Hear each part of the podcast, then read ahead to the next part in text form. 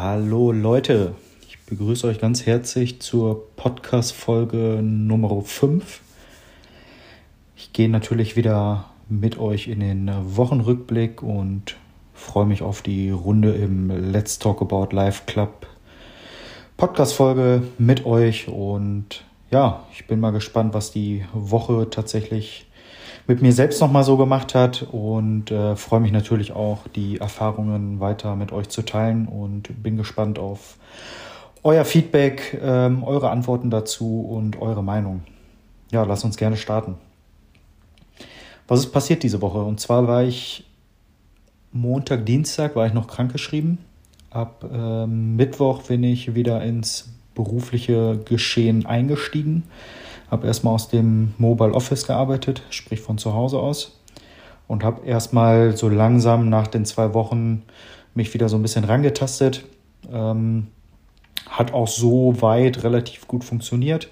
Bin auch wieder happy, ähm, an Bord sein zu dürfen und ja, wieder so ein bisschen den geregelten Tagesablauf zu haben und natürlich auch wieder mit den Kollegen und Kolleginnen unterwegs sein zu dürfen und äh, tatsächlich auch weiter an den Dingen und Zielen arbeiten können. Ja, also der Donnerstag war dann auch entsprechend, ähm, da hatte ich dann frei. Warum ich frei hatte, ähm, erzähle ich euch gleich vom Hintergrund. Also da, da war die ADHS-Diagnostik, da komme ich aber im, im Nachgang gleich nochmal ein bisschen ausführlicher zu sprechen. Und Freitag habe ich dann auch ganz normal von, von zu Hause aus gearbeitet. Ja, aber was natürlich am meisten interessiert ähm, und mich natürlich auch nochmal so ein bisschen vom Rückblick, ähm, ist das Thema Antidepressiva, Nebenwirkungen der Antidepressiva. Ich hatte in Folge 4 erzählt, dass ich mich sehr schwer getan habe, damit jetzt wieder zu starten. Und ähm, das war wirklich eine Herausforderung für mich, aber ich habe gemerkt, so irgendwie komme ich nicht, nicht so richtig hoch und äh, ich da jetzt so ein bisschen externe Unterstützung. Und bin jetzt beim elften Tag. Heute ist der elfte Tag der ähm, Antidepressiva-Einnahme. Ich nehme ja Bupropion. Das ist ein ähm, Noradrenalin- und äh, Dopamin-Wiederaufnahmehemmer und hat auch ein Off-Label für ADHS, sprich wird schon mal gerne für ADHS, ADS-Patienten verschrieben. In den USA wird es äh, grundsätzlich für ADHS verschrieben, also ist tatsächlich dafür auch gelabelt. Und hier ist es tatsächlich eher ein Antidepressiva mit einem Off-Label für ja, gewisse andere Dinge wie Raucherentwöhnung, ADHS. Ich habe auch gelesen, irgendwas zum Abnehmen, dass man damit auch ähm, ja, in die harte Abne Abnehmkur gehen kann. Ja, das mal dazu. Ja, was habe ich so für Nebenwirkungen? Also ich hatte jetzt in den ersten sieben Tagen war es ganz massiv. Da hatte ich ähm, ja wieder Haarausfall. Ich hatte wieder mit unreiner Haut zu tun, sehr fettige Haut. Ich habe gemerkt, im Gesicht ist alles sehr fettig, sehr unrein. Es bilden sich Pickel, es bilden sich irgendwie Mitesser. Auf dem Rücken habe ich tatsächlich auch da so ein bisschen die Erfahrung gehabt. Ähm, grundsätzlich war meine Haut nicht mehr so angenehm und geschmeidig. Ähm, der Haarausfall hatte sich natürlich bemerkbar gemacht, den Juckreiz auf der Kopfhaut. Das war alles eher so suboptimal. Ähm, dann habe ich mit Schwindel, Kopfschmerzen zu tun gehabt, habe so eine leichte Aggressivität und eine Impulsivität in mir verspürt an einigen Tagen. Da durfte ich und konnte ich auch Gott sei Dank mit dem Verstand so ein bisschen arbeiten. Ähm, habe mich dann auch bewusst so ein bisschen rausgenommen, also bin dann auch bewusst in die Rückzugphase gegangen, habe mich dann irgendwie ja, viel zu Hause bewegt, nicht irgendwie großartig im Straßenverkehr unterwegs gewesen, sondern habe tatsächlich dann ähm, ja einfach nur für mich mein Ding gemacht, habe mich so ein bisschen ähm, nebenbei bewegt, bin zum Schwimmen gegangen, habe versucht, so ein bisschen die überschüssige Energie in konstruktive Bahnen zu lenken. Hat mal mehr, mal weniger gut funktioniert. Ähm, aber damit konnte ich so ein bisschen die Nebenwirkungen, zumindest Aggressivität, Impulsivität eindämpfen. Ähm, enorm hatte mich dann gestört, so diese, diese Fressattacken. Also ich habe ja auch in äh, den Folgen davor darum erzählt, darüber erzählt, dass ich mich jetzt sehr intensiv mit dem Thema Ernährung auseinandergesetzt habe. Ich habe sehr viele gute Dinge implementiert in meinem Tagesablauf. Bin mega happy mit meiner Ernährungsgewohnheit. Ernähre mich hauptsächlich irgendwie ayurvedisch, vegan. Ähm, das ist so ein bisschen ja, den Drive, den ich tatsächlich auch lebe und auch weiterleben möchte. Ähm, ohne dieses Label mit vegan. Möchte ich nochmal ausführlich, äh, ausführlich darum bitten, dass, dass das nicht in, im falschen Hals irgendwie kommt. Ja, aber dann sind nichtsdestotrotz diese Fressattacken hochgekommen und da habe ich gemerkt, oh, das ist gerade, ich kämpfe gerade gegen irgendwas an. Mein Körper hat Lust irgendwie auf Zucker, mein Körper hat Lust auf irgendwie Fast Food und äh, mein Verstand hat natürlich direkt eingesetzt, hat gesagt, nee, kein, kein Zucker, kein Fast Food. Ähm, und ich war aber so schlapp, mir ging es auch so schlecht, dass ich gemerkt habe, okay, mein Körper braucht da gerade irgendwas, was ich ihm jetzt mit gesunder Ernährung nicht geben kann. Ähm, sonst wird er so lange rebellieren, bis er da irgendwie was bekommt. Und das war für mich sehr schwierig, weil es dann auch ja so eine gewisse Kontrollab, so ein kon gewisser Kontrollabgeben-Mechanismus gewesen ist. Und da habe ich dann festgestellt, oh, okay, jetzt irgendwie Fressattacken zu äh, oder die Fressattacken zu stimulieren mit Dingen, die du ja eigentlich gar nicht favorisierst, die du gar nicht auch so, so leben möchtest, die du auch gar nicht irgendwie deinem Körper zufügen möchtest, ist aber gerade so ein Anzeichen deines Körpers, dass er das gerade möchte. Und das ist auf jeden Fall auf Basis dieser Antidepressiva zurückzuführen. Das habe ich auf jeden Fall festgestellt. Ja, und da habe ich mir, weiß ich, eine Pommes mal reingehauen, habe ich mir einen Döner reingehauen. Ähm, das war dann schon so Momente, wo ich gesagt habe, boah, okay, danach geht es mir jetzt auch super, super kacke, aber irgendwie bin ich in mir irgendwie oder mein Körper war damit fein, war irgendwie beruhigter. Ähm, das ging dann zwei Tage so. Und den dritten Tag äh, kam dann wieder so eine Fressattacke gegen Abend tatsächlich intensiver hoch. Und da habe ich gesagt, nee, nee, keine Chance. Also jetzt lenke ich tatsächlich bewusst dagegen an, habe mich äh, ja dann so ein bisschen bewegt, habe dann Sport gemacht und habe dann gesagt, okay, ich koche jetzt was Vernünftiges, wenn ich danach immer mit intensiven Gewürzen, ähm, die alle alle Bereiche der, der Zunge, also tatsächlich so ein bisschen beanspruchen. Süß, salzig, bitter. Ähm, und da möchte ich auf jeden Fall ähm, was zu mir nehmen. Und wenn ich dann merke, okay, der Körper möchte dann doch noch was anderes haben, dann muss ich halt ihm irgendwie doch nochmal was anderes zufügen. Aber da habe ich versucht, damit halt umzulenken. Es hat dann auch irgendwie ab dem, ab dem dritten Tag ganz gut funktioniert. Ich weiß nicht, ob es jetzt tatsächlich meine Widerstandskraft gewesen ist oder ob es tatsächlich dann auch so ein bisschen nachgelassen hat. Keine Ahnung, aber ich bin trotzdem happy gewesen, dass ich das selber dann auch ähm, ja, eine gesündere Bahn wieder gelenkt habe.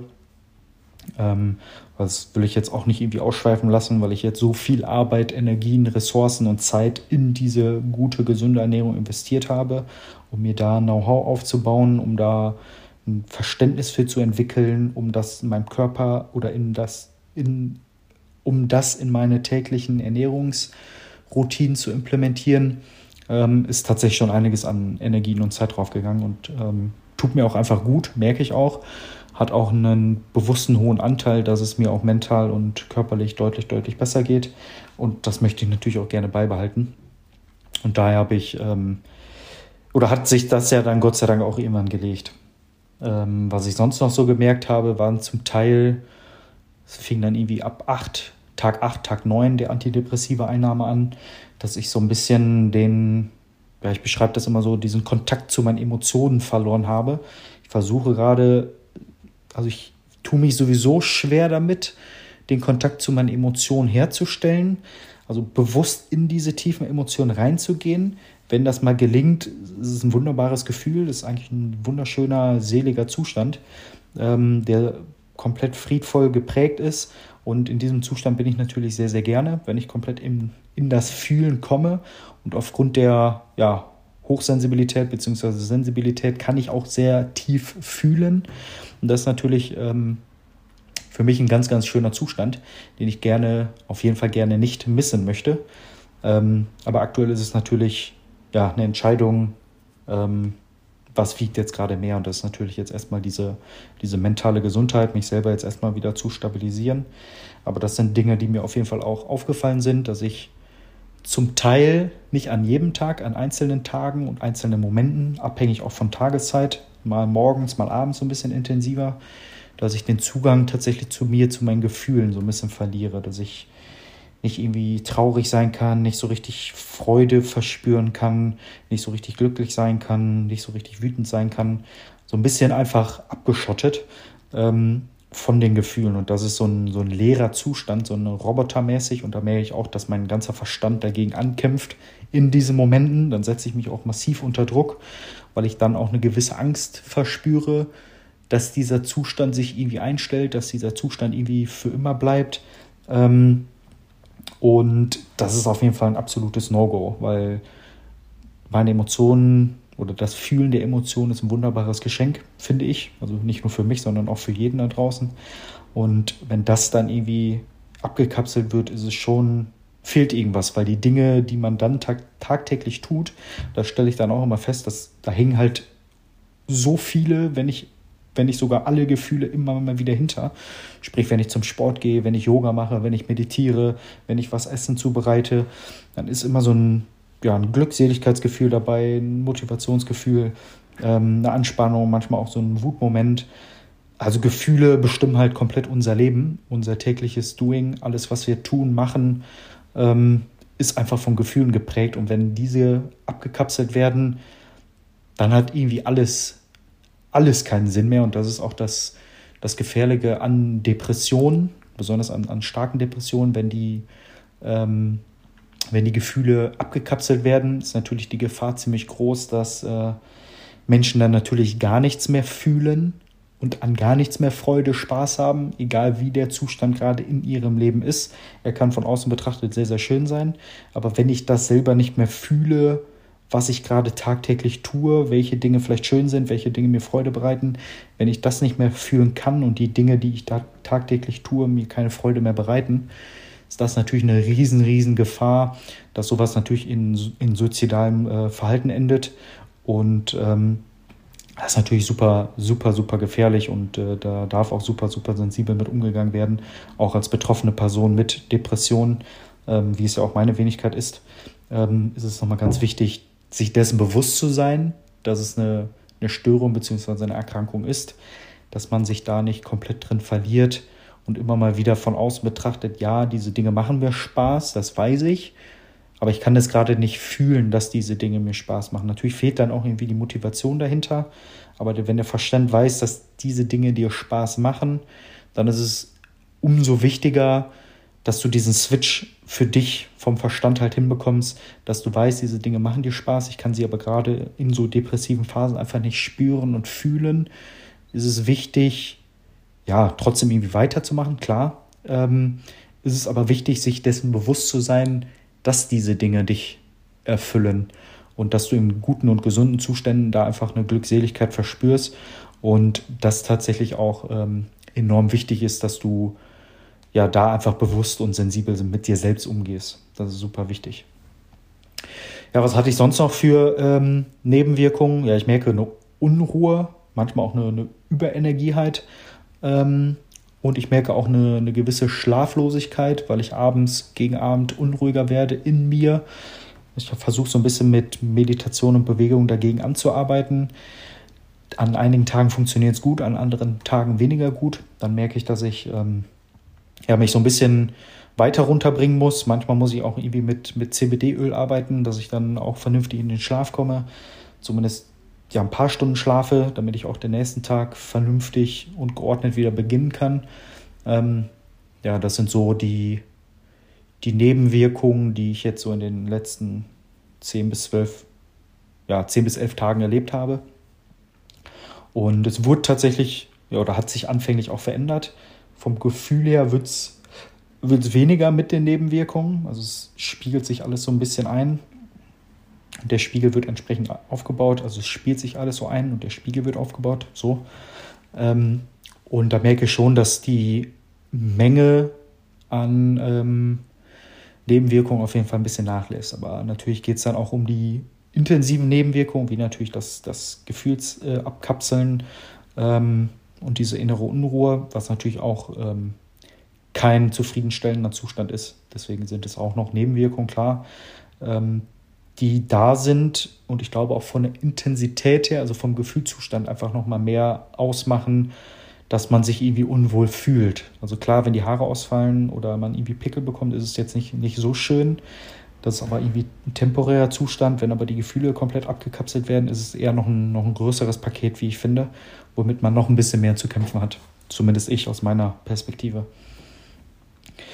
Ja, und die Dinge haben mich jetzt so ein bisschen durch die, die letzten Tage begleitet. Ähm, ich hoffe, dass sich jetzt das weiter einpendelt.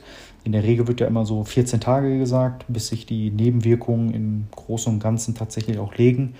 Und da bin ich jetzt einfach mal gespannt, wie oder was die, auf, was die in den nächsten Tagen da auf mich zukommt, in den nächsten Wochen. Und dann gucke ich mal, ob ähm, ja, die zufriedenstellenden Dinge und, und die Stabilisierung dann überwiegt, anstatt ähm, oder gegenüber den Nebenwirkungen, ähm, dann werde ich auf jeden Fall jetzt erstmal dabei bleiben und gucke, dass ich mich, ja, wie gesagt, erstmal vernünftig aufrichte und natürlich jetzt auch wieder das berufliche Geschehen nachverfolgen darf und kann. Und deswegen beobachte ich das Ganze natürlich sehr intensiv, weil ich auch sehr reflektiert bin und natürlich auch sehr, sehr tief in mich reinschaue, merke ich dann schon, dass ähm, ich da schon sehr in Achtung und in gewissen Kontrollmechanismen Mechanismen unterwegs bin, dass ich da auch sehr fürsorglich und auch ja, mit einer gewissen Vorsicht mit mir umgehe. Deswegen, ich beobachte mich weiter, aber das zumindest zu den ersten Tagen der Nebenwirkung des Antidepressivums Bupropion. Ja, kommen wir mal zum, zum zweiten Thema, was ich heute mitgebracht habe. Das ist, oder beziehungsweise das war die ähm, ADHS-Diagnostik, wie ich schon eingangs erwähnt hatte, die ich vergangenen Donnerstag hatte. Ähm, erstmal vorab, das war ein super, super cooles Gespräch. Das war auch ein ähm, sehr angenehmer ähm, Psychologe. Und äh, wir haben uns auch super gut verstanden. Und er hat sich auch auf das Thema ADHS, ADS spezialisiert. Und ähm, er konnte da auch so ein bisschen an Background-Wissen mitbringen und habe mich da auch erstmal vernünftig abgeholt und habe mir dann auch erstmal erklärt, was da auf mich zukommt. Der Termin ist um 14 Uhr gestartet, ging dann ja, knapp 135 Minuten, also ein bisschen länger als zwei Stunden. Und ähm, er hatte mir dann erstmal die Agenda gezeigt, was wir dann alles so heute machen. Hatte mir bestätigt, dass die ganzen im Vorfeld erstellten Bögen eingegangen sind. Sprich, ich musste ja einmal ähm, Fremdbeurteilungsbögen ähm, einfordern. Sprich, ich habe einen Fremdbeurteilungsbögen von meinem besten Freund mitgegeben, dann einmal von meiner Mutter. Die habe ich dann mitgegeben. Da wurde bewertet einmal ähm, Symptomatik im Kindesalter und im Erwachsenenalter ab 18. Ähm, diese Dinge musste ich ähm, zur Verfügung stellen. Dann die ganzen Grundschulzeugnisse.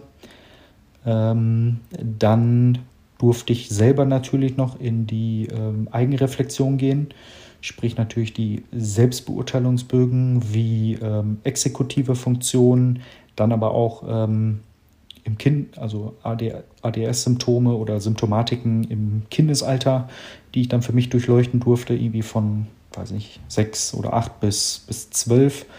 Dann durfte ich nochmal tief für mich reflektieren, was auch super, super spannend gewesen ist. Ähm, da habe ich aber auch festgestellt, dass mir so ein bisschen der Weitblick in die Kindheit fehlt. Irgendwie Grundschule ist, ist komplett weg, leider aktuell. Da habe ich sehr, sehr wenig Erinnerungen. Also irgendwie fehlt mir sehr, sehr viel bis zum ja, 12., 13. Lebensjahr, muss ich tatsächlich sagen. Ähm, also beginnend weiterführende Schule und die komplette Grundschule. Da fehlt mir wirklich vieles an Wissen. Einige Momente, wo ich dann auch sehr ängstlich gewesen bin, traurig gewesen sind, gewesen bin, die kommen mir auf jeden Fall wieder in die in Erinnerungen, die kommen auch wieder hoch. Da reflektiere ich schon, das sind aber hauptsächlich irgendwie so Momente, wo ich irgendwie ja, Probleme mit mir selbst irgendwie hatte und, und traurig gewesen bin, mir selbst im Weg gestanden habe, Herausforderungen irgendwie zu bewältigen hatte. Ich kann mich sehr schlecht so an andere Momente, die einfach grundsätzlich der Norm entsprochen haben, die einfach Standard gewesen sind oder auch so an sehr freudige Momente sehr wenig erinnern, was ich sehr schade finde. Ich hoffe, dass sich das jetzt irgendwann auch so ein bisschen wieder einpendelt, dass ich da nochmal so ein bisschen tiefer rein kann, indem ich jetzt auch durch die Therapie vielleicht nochmal so ein bisschen weiter reflektieren kann, durch Gespräche natürlich auch mit meinen Eltern. Vielleicht komme ich da auch nochmal ein bisschen tiefer rein, um ein gewisses Verständnis zu schnüren, wie ich tatsächlich damals auch so unterwegs gewesen bin. Ähm, es ist natürlich einfacher, wenn ich mit meinen Eltern darüber spreche, die natürlich da einen besseren Blickwinkel einnehmen können, als ich es leider aktuell selber tun kann. Ja, und dann war noch ein Bögen ab 18 Jahre, ähm, also ein Selbstbeurteilungsbögen ab 18 Jahren. Ähm, da konnte ich alles sehr ähm, reflektiert beantworten, die ganzen Fragen, die Symptome, womit ich überall am Struggeln gewesen bin. Ähm, das konnte ich auf jeden Fall beantworten. Und dann gab es noch einen ähm, letzten Selbstbeurteilungsbogen. Das war Symptomatiken aus ähm, der vergangenen Woche, sprich aus der letzten Woche. Das durfte ich dann noch mit einreichen. Und genau dieses Paket aus Fremdbeurteilungsbögen, Selbstbeurteilungsbögen ähm, und äh, Zeugnissen habe ich dann zur Verfügung gestellt. Im Vorfeld durfte ich auch noch über eine Software einen Online-Test durchführen. Da ging es dann um verschiedene andere funktionale Störungen, welche Komorbitäten, die ähm, das ADHS vielleicht auch mit sich bringen kann, die ich vielleicht auch so schon entwickelt habe, die vielleicht auch schon in mir sind, ähm, wie zum Beispiel Angstmuster, depressive Muster, ähm, Verhaltensauffälligkeiten und ähm, ja, ganz viele Dinge, die tatsächlich ähm, ja, mich so ein bisschen geprägt haben in meinem Verhalten, in meinen Entscheidungen, in meiner Stimmung, ähm, in den Dingen, die ich wie getan habe. Da ist ganz, ganz viel ähm, tatsächlich dann noch in fünf verschiedenen Software-Fragebögen abgefragt worden. Das habe ich dann auch eine Woche vorher noch beantwortet. Und das ganze Paket äh, stand dann letzte Woche Donnerstag zur ADHS-Diagnostik zur Verfügung. Sprich, der Therapeut hatte sich damit oder da schon eingelesen. Ähm, wird auch als Grundlage im Nachhinein zur, ähm, zum Gutachten hinzugezogen. Deswegen haben wir uns da jetzt auch nicht so intensiv drüber ausgetauscht, sondern das wird alles nochmal ähm, ja, im abschließenden Gutachten tatsächlich geklärt. Ja, was habe ich dann am, am Donnerstag gemacht? Ähm, dann war es tatsächlich dieses knapp zweistündige Gespräch tatsächlich erst. Also wir hatten erst ähm, ging es so ein bisschen um meine Vita. Es ging nochmal wieder um den Rückblick in Kindheit ähm, oder besser gesagt von Geburt über Kindheit bis Erwachsenenalter. Da durften wir dann nochmal tief reflektieren oder durfte ich nochmal tief reflektieren. Ähm, da wurden mir gewisse Fragen gestellt, wie ich mich als Kind gefühlt habe, wie ich mich als Kind verhalten habe, ob ich unruhig gewesen bin, ob mir Dinge oder ob ich irgendwie Flüchtigkeitsfehler des Öfteren hatte, ob mir Missgeschicke, ähm, zugestoßen sind oder ähm, ob ich sonst noch irgendwelche Krankheiten, vielleicht auch mentale Probleme hatte, auch wieder im Bereich Kindheit.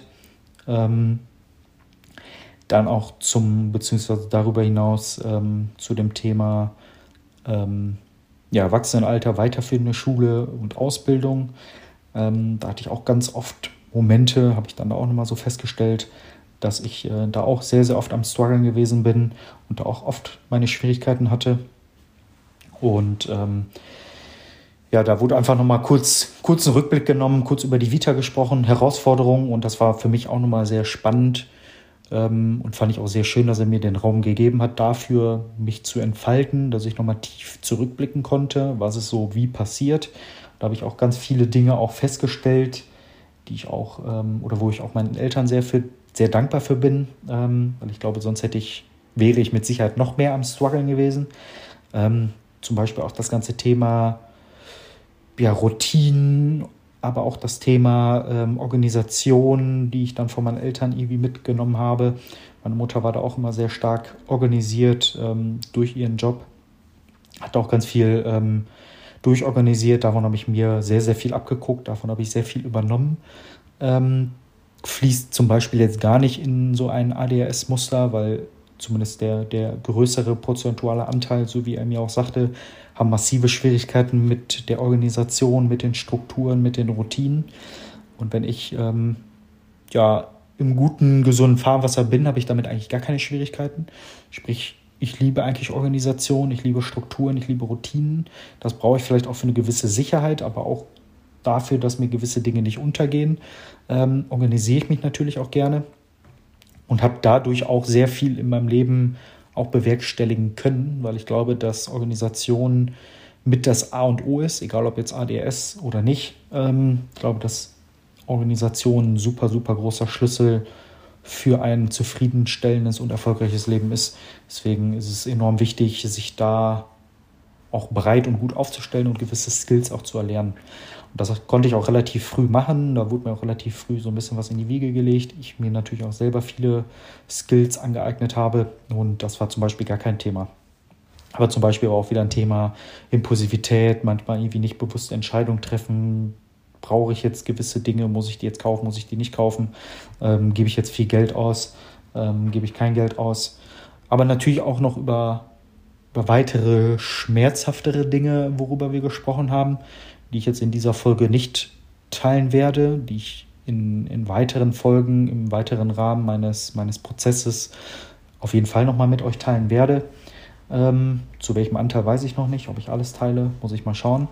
Aber ganz viele schmerzhafte Momente, die das natürlich, diese, diese Symptomatik des ADHS auf jeden Fall nochmal untermauern. Ähm, war auch das, ganz oft kam auch das Thema so Wut, Aggressivität, was aber nicht auf ADS zurückzuführen ist unbedingt, sondern das kann das nur verstärken. Aber da ich auch immer so ein bisschen mit Depressionen, depressiven Verstimmungen zu tun hatte, hat das das ganze Thema nochmal ja, deutlich, deutlich in die Höhe gepusht. Und das war immer ein Riesenthema. Aber auch, wie gesagt, Impulsivität, ähm, ein großes Thema. Und äh, ja, die gewissen schmerzhaften Momente, die ich dann in meinem Leben tatsächlich auch hatte, ähm, haben natürlich auch einen sehr, sehr hohen Anteil an dieser Symptomatik. Oder mit, bringen, bringen diese Symptomatik mit sich, sagen wir es mal so. Ja, und genau, da haben wir dann knapp äh, anderthalb Stunden gesprochen. Das war auch, wie gesagt, ein super Gespräch und bin auch sehr, sehr dankbar für den Raum, den er mir da gegeben hat. Und ähm, dann hat, hatten wir einen kurzen Break gemacht. Dann ging es ähm, ja, in, in dem letzten Abschnitt des Termines tatsächlich darum, dass nochmal drei verschiedene Tests gemacht worden sind. Da ging es auch einmal um die ähm, Gehirnqualität, die Gehirnbreite, ähm, Konzentrationsfähigkeit. Da lief dann ein, ähm, ein Zeitstrahl wie eine Uhr tatsächlich ähm, von, also es ging tatsächlich wie, ähm, ja, wie so ein, wie so, wie im Uhrzeigersinn ging dann ein Zeitstrahl rum und da musste man dann ähm, verschiedene Dinge auf, die, auf der Leertaste klicken. Da waren dann immer vier Vierecke und wenn dann ein Kreis gekommen ist, musste man auf die Leertaste drücken. Das habe ich dann auch getan. War also sollte einfach nur die Konzentrationsfähigkeit bei langweiligen Aufgaben nochmal so ein bisschen nachvollziehen. Es ging dann knapp, weiß ich, 15, 20 Minuten. Ich habe am Anfang gemerkt, ich war auch voll, voll dabei, habe dann auch direkt geklickt, als, als der Kreis äh, irgendwie auch aufgetaucht ist. Und ähm, habe dann auch, oder war auch für mich gefühlt sehr, sehr gut bei der Sache, war auch sehr fokussiert, habe dann auch irgendwie nach 15, 20 Minuten aber gemerkt, oh, jetzt lässt so ein bisschen auch die Konzentration nach. Ich habe aber immer, ich glaube, weiß ich, summa summarum habe ich mich, glaube ich, ein paar Mal bewusst, also habe ich dann auch bewusst festgestellt, verklickt. Ähm, aber in Summe war das jetzt für mich keine herausfordernde Übung. Ähm, Kommt nachher auch zu den Ergebnissen. Aber die war soweit für mich in Ordnung, hatte jetzt auch nicht so mental von mir viel abverlangt. Ja, dann ähm, gab es noch eine zweite Übung. Da ging es dann um die Gehirndichte. Und das war, das war äh, eine Übung, wo dann, ähm, wo man bei gewissen Mustern, sprich ein Kreis mit drei Punkten inne und ein Viereck mit zwei Punkten inne, musste geklickt werden und es kamen dann halt Symbole mit verschiedenen Arten, mal mit vier Punkten drin, mal mit einem Punkt drin, mal mit sechs Punkten drin, mal mit keinem Punkt drin, mal ein äh, Kreis mit zwei Punkten, mal ein Dreieck mit vier Punkten und so weiter und so fort. Und wenn diese einzelnen Symbole, die halt Kreis mit drei Punkten waren oder Viereck mit zwei Punkten, auf dem Bildschirm aufgetaucht sind, dann musste geklickt werden. Anfänglich hatte ich damit gar keine Schwierigkeiten. Es hat auch gut funktioniert, weil ich das für mich, das Muster einfach eingeprägt habe. Ähm, aber ich habe gemerkt, okay, jetzt verliere ich mich gerade so ein bisschen geistig in beiden Mustern. Sprich, ich habe die zum Teil dann auch durcheinander geworfen, habe dann irgendwie auch geklickt bei äh, Viereck mit drei, drei Punkten drin, anstatt ein Kreis mit drei Punkten drin. Dann aber beim Kreis mit zwei Punkten drin, anstatt ein Viereck mit zwei Punkten drin. Also ich habe die zum Teil sehr stark durcheinander geworfen, aber auch erst ab dem Zeitpunkt, als die Intensität erhöht worden ist. Also als ganz schnell und ganz kurz nur die Bilder aufgetaucht sind, dann wieder neue Bilder gekommen sind. Ähm, da hatte ich meine richtigen Herausforderungen mit und habe auch gemerkt, dass so langsam auch die Konzentrationsfähigkeit tatsächlich auch nachlässt. Und ähm, damit hatte ich enorm viele Schwierigkeiten und habe auch danach, das war auch eher so eine, so eine bewusstere Übung, habe dann, als ich falsch geklickt habe, auch direkt gemerkt, dass ich falsch geklickt habe. Habe dann auch ähm, tatsächlich in mir gemerkt, dass ich falsch geklickt habe. Dann kam zum Teil auch so eine, so eine Wut hoch und so ein, ja, so, so ein bisschen selbstfeindliches Verhalten wie, oh, nicht schon wieder und oh, du Idiot. Und das ist dann hochgekommen, habe ich aber für mich auch direkt schnell wieder abgeschüttelt und reflektiert. Ähm, aber das war ganz spannend zu beobachten, was das dann auch in mir und mit mir auch ähm, auslöst. Und ähm, da hatte ich tatsächlich auch so ein bisschen meine Struggle-Momente, definitiv. Und ähm, ja, genau, es, da habe ich dann gemerkt, dass ich da komplett gelähmt gewesen bin nach der Übung. Und das waren, glaube ich, auch nur acht Minuten oder zehn Minuten.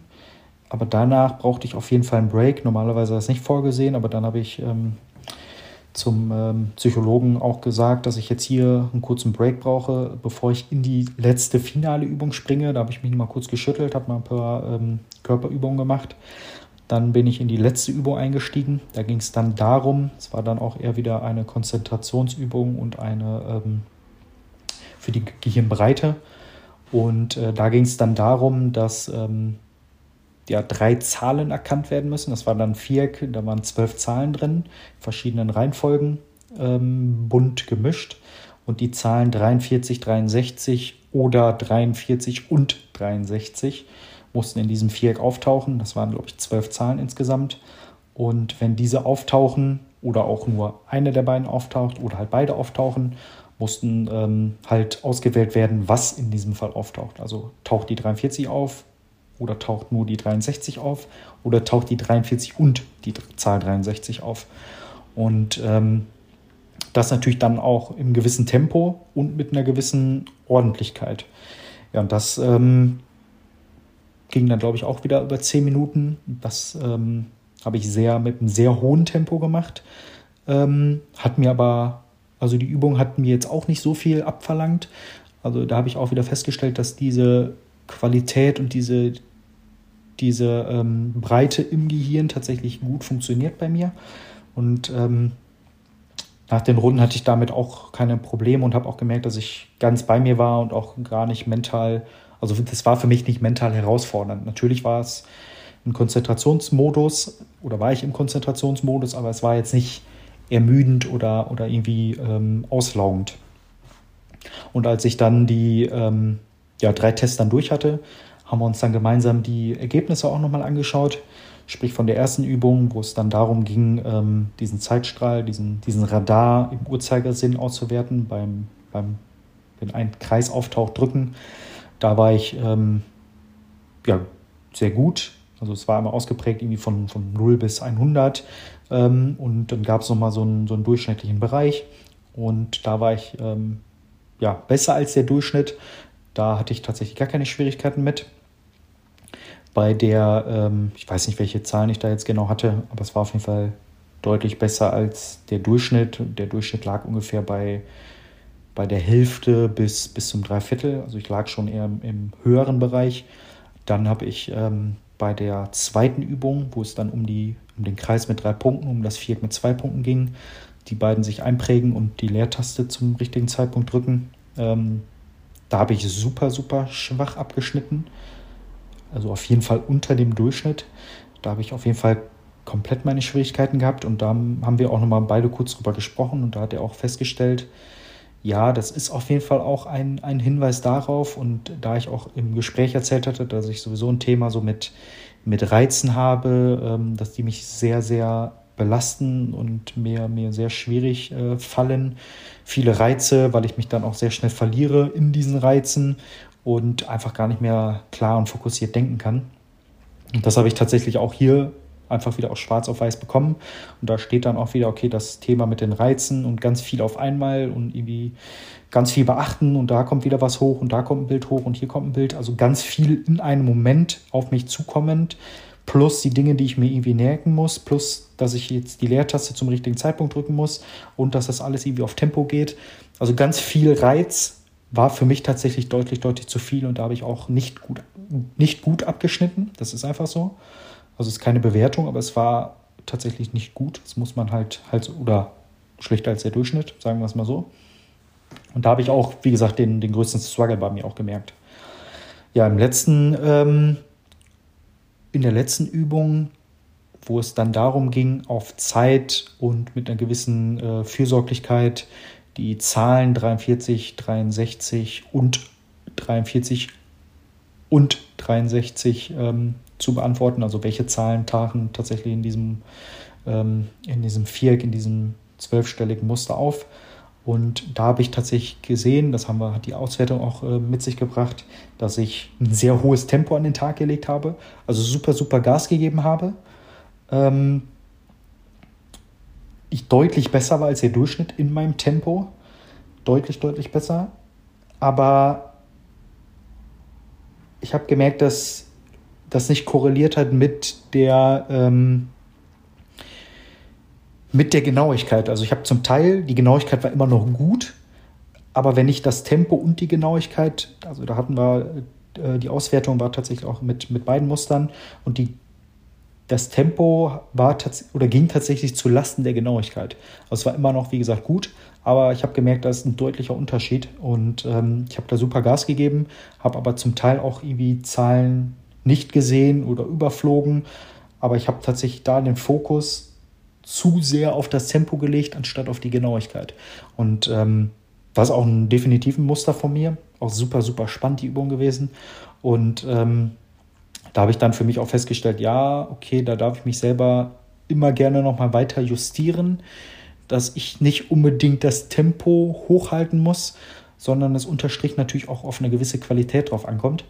Und wenn ich oder ich darf mich darin nochmal üben, beides mehr in Korrelation zu bringen, dass ich beides mehr tatsächlich auch habe und ähm, dass ich deutlich, ähm, ja, vielleicht ein bisschen vom Tempo runterschraube, aber von der Genauigkeit ein bisschen, bisschen hochschraube. Und ähm, das ist nochmal super spannend gewesen. Und ähm, genau, das waren dann die Tests. Und dann gab es nochmal unterstrichen ein Fazit, was er mir mitgegeben hat. Ähm, also ein erstes grobes Fazit. Und bevor jetzt ein, ein Gutachten folgt, ähm, hat er schon mal gesagt, okay, es ähm, kann auf jeden Fall in diese Richtung ADS, ADRS gehen. Ähm, kann, können wir jetzt nicht an diesen drei Tests halt festmachen und an diesem Gespräch, aber vieles deutet halt darauf hin besonders auch mit den Momenten, die schmerzhaft waren, wo ich wirklich sehr, sehr am Struggeln gewesen bin. Die stechen auch enorm hoch. Was auf jeden Fall gar nicht dafür spricht, ist meine, meine Organisationsfähigkeit, meine Organisations, ja, weiß nicht, ob es ein Talent ist, aber meine Organisationsstrategien, die ich tatsächlich auch habe und wie gut ich mich organisieren kann. Ähm, und aber auch aus den schmerzhaften Momenten, wie ich mich da auch rausgearbeitet habe, waren für ihn Dinge, die nicht unbedingt darauf hindeuten. Aber es waren auch wieder ganz viele Momente dabei, die auf jeden Fall auch darauf hingedeutet haben. Somit gehen wir davon aus, dass ich es ähm, habe, dass ich es diagnostiziert bekomme. Ähm, wie gesagt, wird auf jeden Fall nochmal ein Gutachter drüber schauen. Aber es war jetzt erstmal die grobe Einschätzung. Ähm, aber wenn dann in einer leichten bis mittleren Form was ich für mich selber auch so ein bisschen reflektiere. Ja, es sind auf jeden Fall Muster da und sind auf jeden Fall Symptome da, die darauf hundertprozentig auch hindeuten. Das kann ich schon unterscheiden. Was ist Depression? Was, ist, was sind ADS, ADS-Symptome? Das ist gut, dass ich diese Unterscheidung treffen kann. Und da merke ich schon, dass es beides verstärkt sich natürlich gegeneinander. Ähm, wenn ich jetzt irgendwie stark depressiv bin, habe ich auch stark ADS-Symptome oder halt andersrum. Wenn beides nicht da ist, oder wenn beides weniger ist, ist, ist es natürlich ein, ähm, ja, ein angenehmerer Zustand. Und da habe ich halt auch gemerkt, okay, ganz so ausgeprägt habe ich es nicht. Und das deckt sich auch mit den Dingen, die jetzt auch, ähm, oder das, aus, was aus dem Fazit von einem Psychologen jetzt auch bei rumgekommen ist. Ja, unterm Strich äh, warten wir jetzt das ähm, Gutachten ab. Da wird natürlich jetzt nochmal alle Daten mit einfließen, also aus den Testungen, die ich im Vorfeld gemacht habe, aus den Fragebögen ähm, und aber auch aus den Gesprächen ähm, Zeugnissen sowie den Testungen, die wir dann ähm, jetzt auf vergangenen Donnerstag gemacht haben. Es dauert jetzt wahrscheinlich nochmal so irgendwie drei bis vier Wochen und ähm, dann wird nochmal, ja, vielleicht kurz miteinander gesprochen oder es taucht eine E-Mail auf, ähm, wie es dann auch weitergeht mit Medikation, ohne Medikation, mit hilfreichen Tipps ähm, und so weiter und so fort. Also es war super, super gut, war, hat mir super gut gefallen, war super professionell aufgemacht und ähm, hatte für mich auch was von ja, eine gewisse Seriosität. Und da habe ich mich auch super wiedererkannt und habe auch gemerkt, okay, diese Dinge, die ich jetzt auch mitbringe an Symptomen, die werden jetzt auch super wertgeschätzt. Und da wird jetzt auch genau drauf geguckt und nicht nur so, okay, Sie könnten das haben oder auch nicht. Und äh, ja, suchen wir uns mal was aus. Ähm, war schon ziemlich gut gemacht, wie ich gefunden habe. Dafür, wie gesagt, auch für dieses, für dieses Raum geben und Zeit lassen in den Gesprächen war ich auch super, super dankbar. Ja, das zur ADS-Diagnostik. Wenn ich da mehr weiß, wie es jetzt auch genau final aussieht, dann halte ich auf jeden Fall auch nochmal auf dem Laufenden. Komme ich zum letzten Punkt in dieser fünften Podcast-Folge und somit auch schon zum Ende. Aber das Thema Offenheit möchte ich nochmal kurz mit euch teilen. Und das ist mir jetzt in den letzten Monaten sehr stark für mich zugute gekommen, indem ich mich aufmache mit Führungskräften, also mit, mit Verantwortlichen auf meiner Arbeit, aber auch mit Freunden, mit anderen Menschen, wenn es mir nicht gut geht, wenn ich mal ausfalle, wenn ich nicht da bin, wenn ich vielleicht mal nicht diese Dinge leisten kann, die ich leisten muss ähm, oder die von mir erwartet werden oder die ich natürlich auch gerne mache, ich aber vielleicht dann auch irgendwie nicht, nicht erfüllen kann dann einfach mit einer gewissen Offenheit und Ehrlichkeit damit umzugehen, das ist schon, das löst schon sehr viel Ruhe und Verständnis für mich selber aus. Natürlich braucht es eine sehr hohe Reflexion, das braucht erstmal ein großes Einverständnis seinerseits, dass man Dinge, und hatte ich ja in der letzten Folge auch gesagt, sich Dinge erstmal selber eingesteht, egal wie schmerzhaft sie halt sind, dass man sie halt erstmal erkennt als Dinge, die da sind, die einem im Leben Herausforderungen tatsächlich mit sich gebracht haben, mit sich bringen und auch mit sich bringen werden, ähm, die sich einzugestehen, diese halt anzunehmen. Und ich will jetzt auch nicht sagen, dass ich mich da, habe ich ja auch gesagt im letzten Folge, irgendwie mit, mit irgendwas labeln, aber gewisse Symptomatiken, die einfach da sind, die vorhanden sind, die sich einzugestehen, egal wie schmerzhaft es ist, ist erstmal der erste Schritt, um auf dem weiteren Heilungsprozess sich wiederfinden zu können und dann automatisch mit sich selbst besser umgehen zu können, indem man dann auch mit den Leuten offen und ehrlich spricht, mit denen sich kurz darüber austauscht, ähm, was ist jetzt gerade Stand der Dinge, wie geht es mir, habe ich gerade Probleme mit mir selbst, geht es mir gerade nicht gut, warum falle ich jetzt aus und warum kann ich jetzt nicht kommen oder warum muss ich das absagen, ähm, aus welchen Gründen auch immer, sei es depressive Symptomatiken, sei es ADS-Symptomatiken, sei es körperliche Symptomatiken etc. etc. etc. Ganz viele Dinge damit offen und ehrlich umzugehen, fällt mir in einigen Momenten natürlich noch schwer, aber bei ganz vielen Dingen ist es mir auch schon super, super einfach gefallen, mich da ja, nackt zu machen, mich da verletzlich zu machen. Und das ist schön, da auch ein Verständnis zurückzubekommen. Und ich werde diese Dinge, sei es ADS, sei es Depression etc., sowieso nicht als Entschuldigung gelten. Das ist schon mal für mich safe, dass ich das nicht als Entschuldigung gelten lasse. Aber manchmal sind es Dinge, die einfach als Erklärung hergehalten werden müssen, wenn es mir dann nicht gut geht. Und ähm, natürlich bin ich für alles selbst verantwortlich, ähm, aber für sich selbst die Dinge anzunehmen und wie sie halt sind, auch auszusprechen. Und ähm, das schafft auf jeden Fall ein deutlich besseres Mitgefühl mit sich selbst und auch, wie ich finde, ein deutlich, deutlich tieferes Gefühl von Selbstbewusstsein tatsächlich. Also sich selbstbewusst zu sein. Was ist jetzt gerade los? Womit bin ich am struggeln? Was sind meine Herausforderungen? Die spreche ich jetzt aber an, weil dafür kann ich persönlich nichts als Mensch. Aber die muss ich trotzdem ansprechen, weil ich möchte mit offenen Karten umgehen, den Leuten nicht irgendwie vor den Kopf stoßen oder dass sie sich irgendwie nicht wertgeschätzt fühlen oder dass sie irgendwie ein anderes Verständnis haben, sondern dass es mich schon, besonders natürlich bei den Menschen, die jetzt in meinem engeren Umkreis sind, die natürlich auch tagtäglich mit mir zu tun haben, da ist schon diese, diese Offene und Ehrlichkeit mir schon enorm wichtig. Mit anderen Menschen, natürlich spreche ich jetzt offen und ehrlich in diesem Podcast, Ähm, das ist für mich auch eine, eine, Offenbarung. Das ist natürlich auch ein nächster Schritt, sich da nackt zu machen, sich verletzlich zu machen. Ähm, da habe ich auch natürlich meine Schwierigkeiten anfänglich mit gehabt. Aber mittlerweile spreche ich die Dinge einfach runter und fühle mich danach gut, weil ich selber einfach ein bisschen Seelenballast rausgeworfen habe und abgelassen habe. Und das tut eigentlich auch super, super gut.